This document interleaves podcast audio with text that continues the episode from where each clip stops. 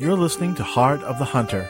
Heart of the Hunter is a serialized swords and sorcery tale brought to you as part of the Coronai Chronicles series on the Bears Grove Bardic Circle podcast. Heart of the Hunter is written, performed, and produced by Sam Chupp. Sam Chupp is a storyteller, game designer, podcaster, and author living in Atlanta, Georgia. For more information about Heart of the Hunter, check out bardcircle.bearsgrove.com. And now, the story so far.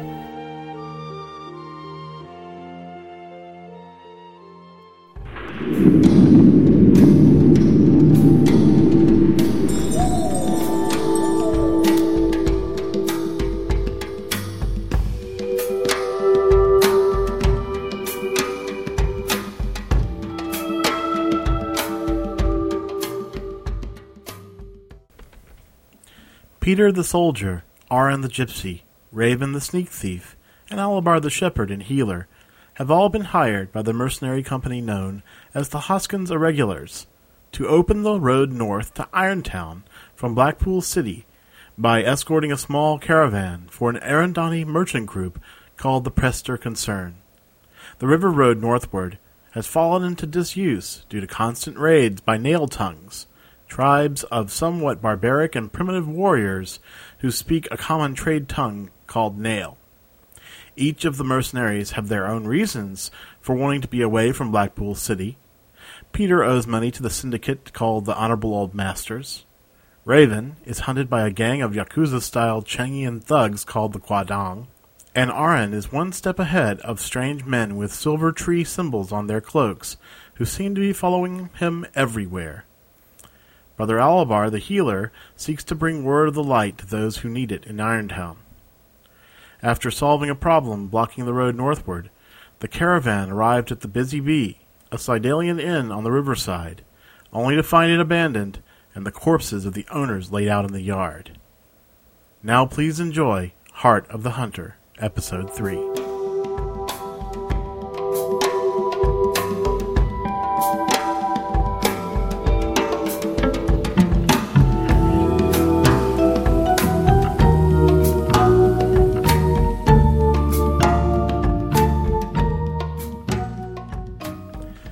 Bodies had been picked nearly clean by woodland scavengers, but it was clear how the two folk, Cydalian by stature, had died. Their wrists were still bound with rope. They'd been killed from behind with a Dracon shot through the head. Aron looked away from the bodies as Raven cut them free. Poor bastards. They were killed as a symbol, I'm sure. A warning to future travelers north. Peter nodded. Yeah, the Nail don't want anyone coming into what they are saying is their territory.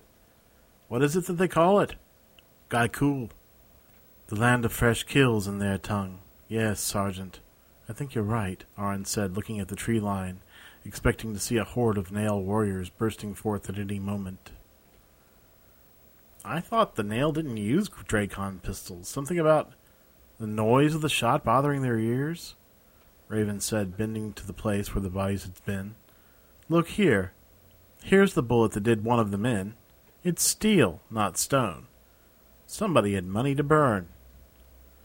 Yes, actually, Alabar interrupted. It costs more to use steel bullets in a Dracon. The metal must be enchanted to accept the charge. I doubt the Nail, who are by all accounts fairly primitive, would know how to do that. Depends on whether the nail in question are in the wilderness or in the butcher's block downtown, Raven said. You think the masters had something to do with this? Peter asked. Why would they bother to kill some Cydals, shut down their inn? I thought they were all about business. Here and now, Jurgen said, emerging from the caravan wagon and ambling over to the scene. What's the meaning of this? Inn's closed, Master Factor. Sorry to be the bearer of bad tidings. Peter said.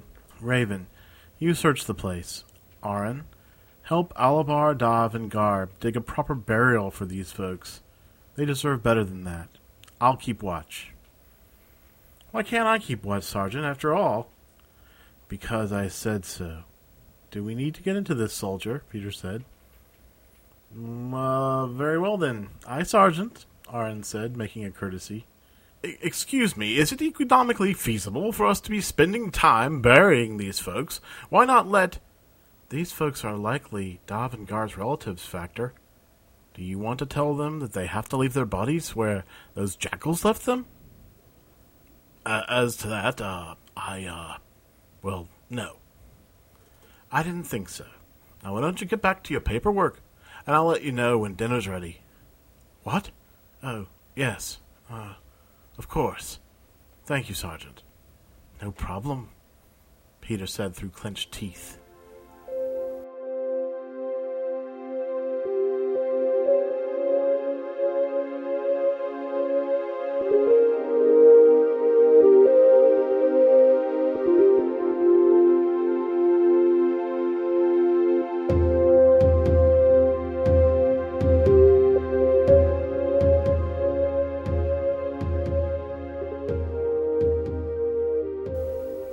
Place is an absolute mess inside. I couldn't find much of value that we could carry, but you can damn well bet it's not just the nail who've been in here. I can tell that a band of men broke into the wine cellar and had at it.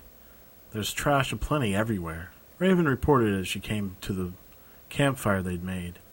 The spring sun had long since settled below the tree line, and cool evening breezes were flying off the river, carrying the smoke from the campfire back towards the city. The Cydalians were apparently mourning their fallen countrymen with a first day on the road feast. The teamsters had demonstrated skill with a roasting spit by roasting the haunch of venison they'd bought from the Blackpool market the day before, and their skill with the camp oven as they baked fresh seidel rolls from ingredients in their larder. The mercenaries had been on watch, looking for Nail and anyone else who might decide to try and join their fire without welcome. Peter handed Raven a steel camp trencher laden with food. Best eat up. This stuff won't last too long, Peter said. This is more food than I eat in a week, Raven said, but didn't hand the trencher back. Alabar looked up concerned, but Raven didn't notice. Pity about the wine, Aron said, looking fondly back at the front door of the inn. Jurgen cleared his voice and spoke up. Our focus here is opening the road. We can't afford to be distracted. I've already sent a dispatch via letterbox back to the concern about the inn. Tomorrow, we'll continue north along the road. Peter finished a bite and swallowed some of the Cydalian cider the Teamsters had brought out. Yeah, okay, Jurgen, but here's the thing. Seems as though we're dealing with two separate threats here. Nail tongues don't go much in for wine. They're more of a Arendani whiskey kind of people, if anything. So we're talking about so called civilized folk here as well. Bandits, Peter said. Mad Jack, Aron said simply.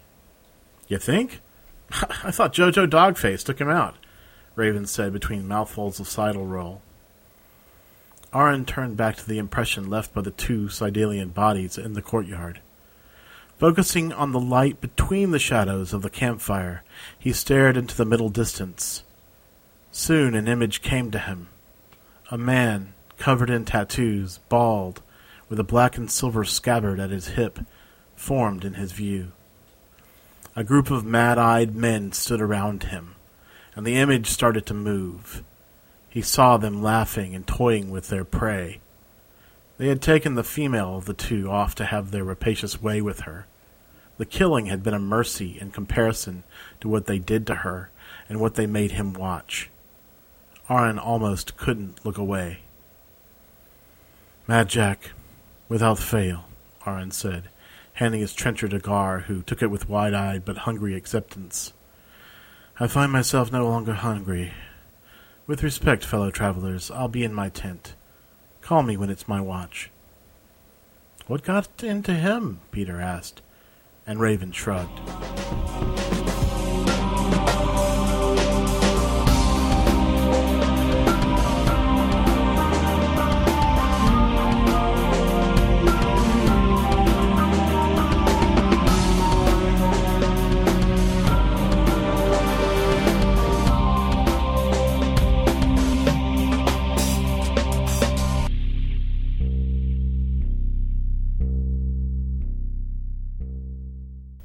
Tichon, changed his Changian Taj coin for Blackpool mayorals on the Street of the Three Ponds. The trading tokens had become the standard coin up and down the river, and Chon knew that he would need them to obtain what he sought. Spreading the coin around in places like the Trolls Club Tavern and the Black Worm Flophouse in the Butcher's Block that afternoon was sufficient to get the information he sought. Not long after, Tichon was outside the city, standing in front of a bald, tattooed man with a wild look in his eye, surrounded by similar drunken, half-mad hooligans. What you want, Changaman? There's a girl. A little thing, really. Surely easy enough for one such as you to catch. She'll be traveling up the river road with her caravan right about now. That ain't happening, I know for true. Mama Uline wouldn't have it. Well, that's as may be, but I happen to know she left Blackpool in a caravan early this morning. What you want her for? Fancy Changaman like you could have any girl he want. Why for? She has something I need. Nothing by itself, mind you, but important to the Jade Lords. I am willing to pay for her, alive and kicking, and if nothing else, I'm willing to pay a great deal for a cameo, a little porcelain bauble she carries. What's more, I'll pay a little up front, just for earnest money. Tichon tossed a small bag of mayorals to the leader. He inspected them, took two, and struck them together. They rang like a bell. they be real coin, yeah. Mad Jack likes being earnest, doesn't he, Frick? Sure does, boss. Sure does, Frick answered. Jack turned back to Chon. All right, then, Mr. Changaman. How do we get it back to you? Mad Jack don't come too near town, you know. How do we let you know we got what you want? This is a ring of discretion. I'll let you speak directly to me.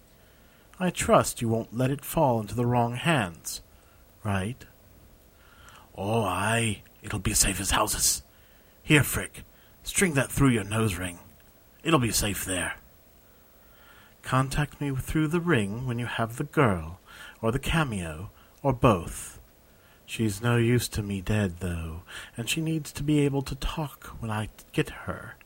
Otherwise, you may take your leisure with her. Oh, aye, Mr. Changaman. We'll do as you say, or we won't. Depends on the moon, don't it, Frick? Yeah, boss, the moon. Very well. Now I'll be leaving you. And what makes you think we'll be allowing you that?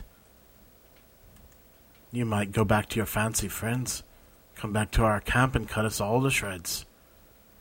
That'd hardly be good for business, don't you think, Mr. Jack? I think we've come to an understanding. Now let me be, and I'll take your leave. One of Jack's men stood in front of Chon, grinning, his arms crossed. I don't think Bertram there wants to let you go, son. Chon moved so quickly that his arms were a blur. There was a sick snapping noise, and suddenly Bertram was on the ground, writhing in pain, holding his arm and baying. Good eve, Mr. Jack, Chon said bowing to him. Your man's arm was cleanly broken. It should heal with the proper treatment. I don't maim unless it's my intention. Yeah, thanks. Uh, we'll, uh, we'll be in touch. Very good, Mr. Jack. Very good.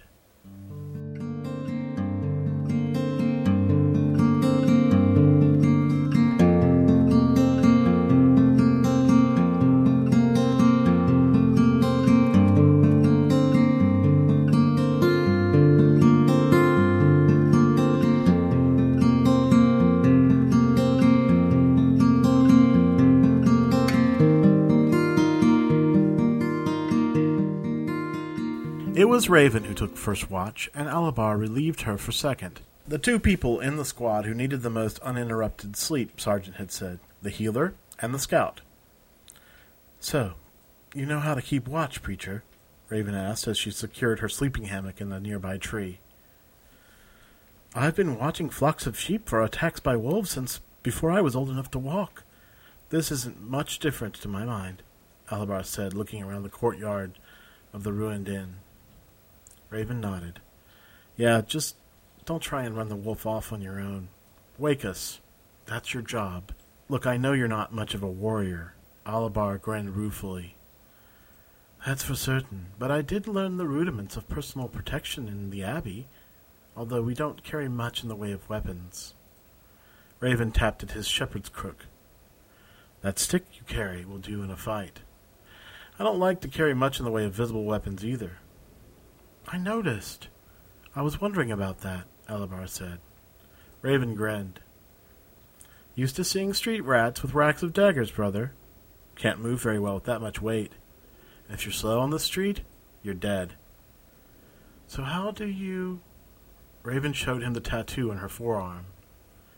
This is why my leathers leave my arms bare. The tattoo was of Catsan origin, the swirls and slashes of ink indicative of that people's glyphs. What is that? Alabar peered. Although the firelight had diminished, the moonlight hadn't. The moon had made its way up from the horizon and now shone its lambent glow on everything. It's a spirit tattoo. Genza's sister is Kishara, a shaman of her people. Name's Nenta. She stitched it on me. Here, watch. Raven's hand of one arm touched her other forearm, covering the tattoo briefly. When she held up her hand, she held a single dagger. Alabar saw a distinctive silver carving of a raven's head on the pommel. Got this custom made, preacher, balanced, sharp as a pretty boy's tongue, and just as sweet. She offered it to him to inspect. Is it is it bound to you? Alabar asked, his eyes large, but he did not reach out to accept the proffered blade. Yep, watch, Raven said, and threw the blade off into the darkness, where it planted itself on a rotting fence post. Hearing it hit, she touched her forearm tattoo again, and the blade reappeared in her hand. There was no flash or sound, it just faded into being from nothing. Fascinating, Alabar said, intrigued. Expensive. I still owe Ninta for the last tattoo she did for me. With these, you've got to have a dagger special made. Should be the best you can get because it's going to be with you forever. It's not cheap, preacher. But that's why I don't go around visibly armed. I don't need to, Raven said. Alabar nodded. I'd I'd read about the process in a tome, but have never seen it. Thank you, Raven. Raven grinned. You sure are a strange Aelor, brother, Raven said, releasing the blade. It vanished without sound or flash. Why do you say that? Alabar asked. Most would be trying to save my soul by now. Aelorians hate magic, it's well known, Raven said. Alabar nodded. Seems to me we have enough work trying to stay alive this trip. Besides, my order was somewhat fuzzy on the issue of magic. Conflicted, you might say. Raven looked into Alabar's eyes for a moment, then nodded. I see. Well, that's a relief. I mean, between a Wounjo and an Aelor, I thought I was going to have to really watch my back. It's good to know that's not the case. Alabar turned to look away, already on watch. We all agreed to Peter's oath of the road. That's good enough for me. Raven grinned and scoffed. Yeah, well, I ain't necessarily one for taking things on faith. Alabar nodded. I understand. Raven yawned and stretched. Good eve, preacher. Safe watch to you. Aron's up after you. May the light protect your dreams, Alabar said. Yeah, uh, thanks, Raven said. Climbing up into her tree, she curled up in her mesh hammock and was quickly asleep.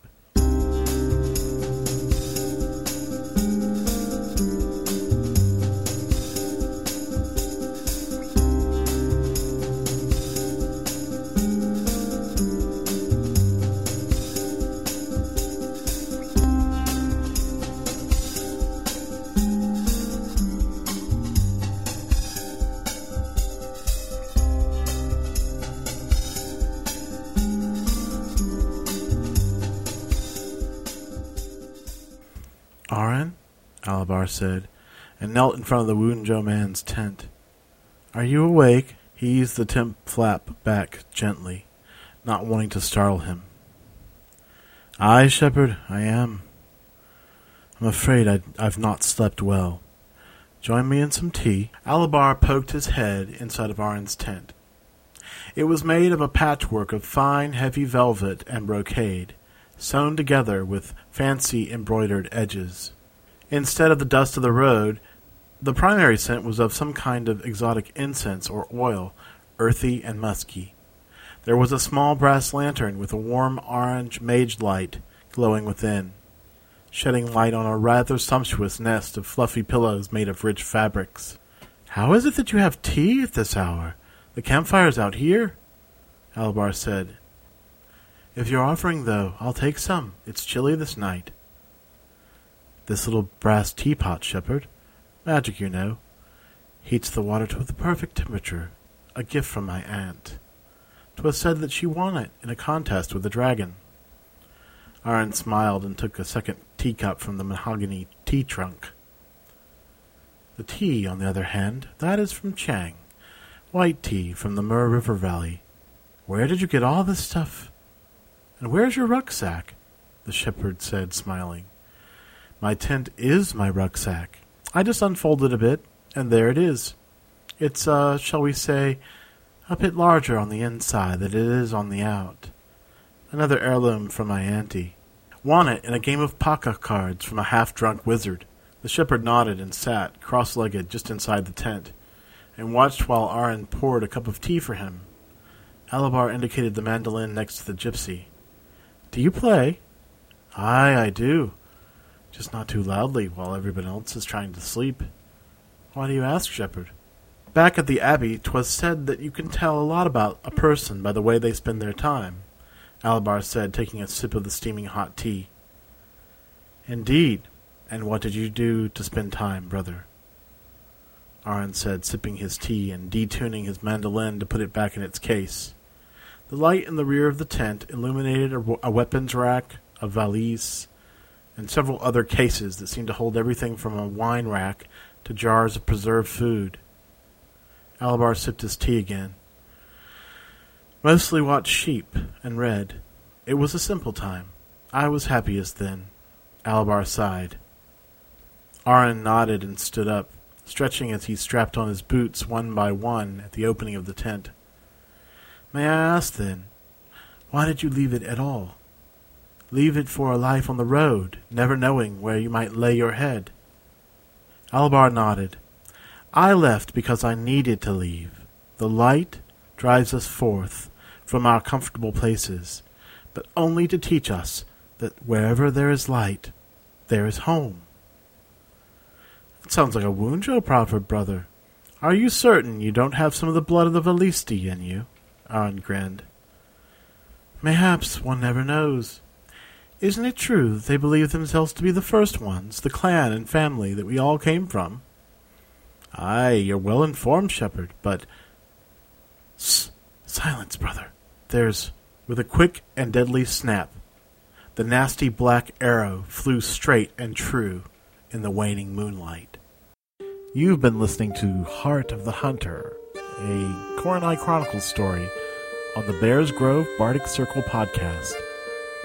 The Bears Grove Bardic Circle is brought to you by the Fireheart Foundry family of podcasts. Fireheart Foundry also produces The Bears Grove, Dragon Ken, the podcast for kids and gaming, the Square One podcast, and Vibrant Living. Find out more about Fireheart Foundry at fireheartfoundry.com.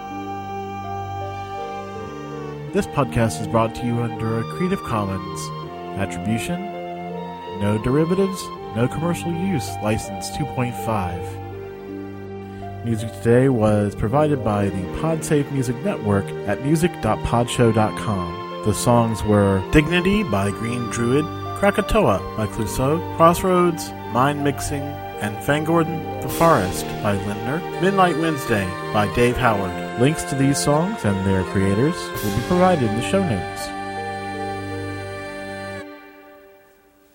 Thank you for listening to the Bears Grove Bardic Circle, and hope you come back to our fire very soon.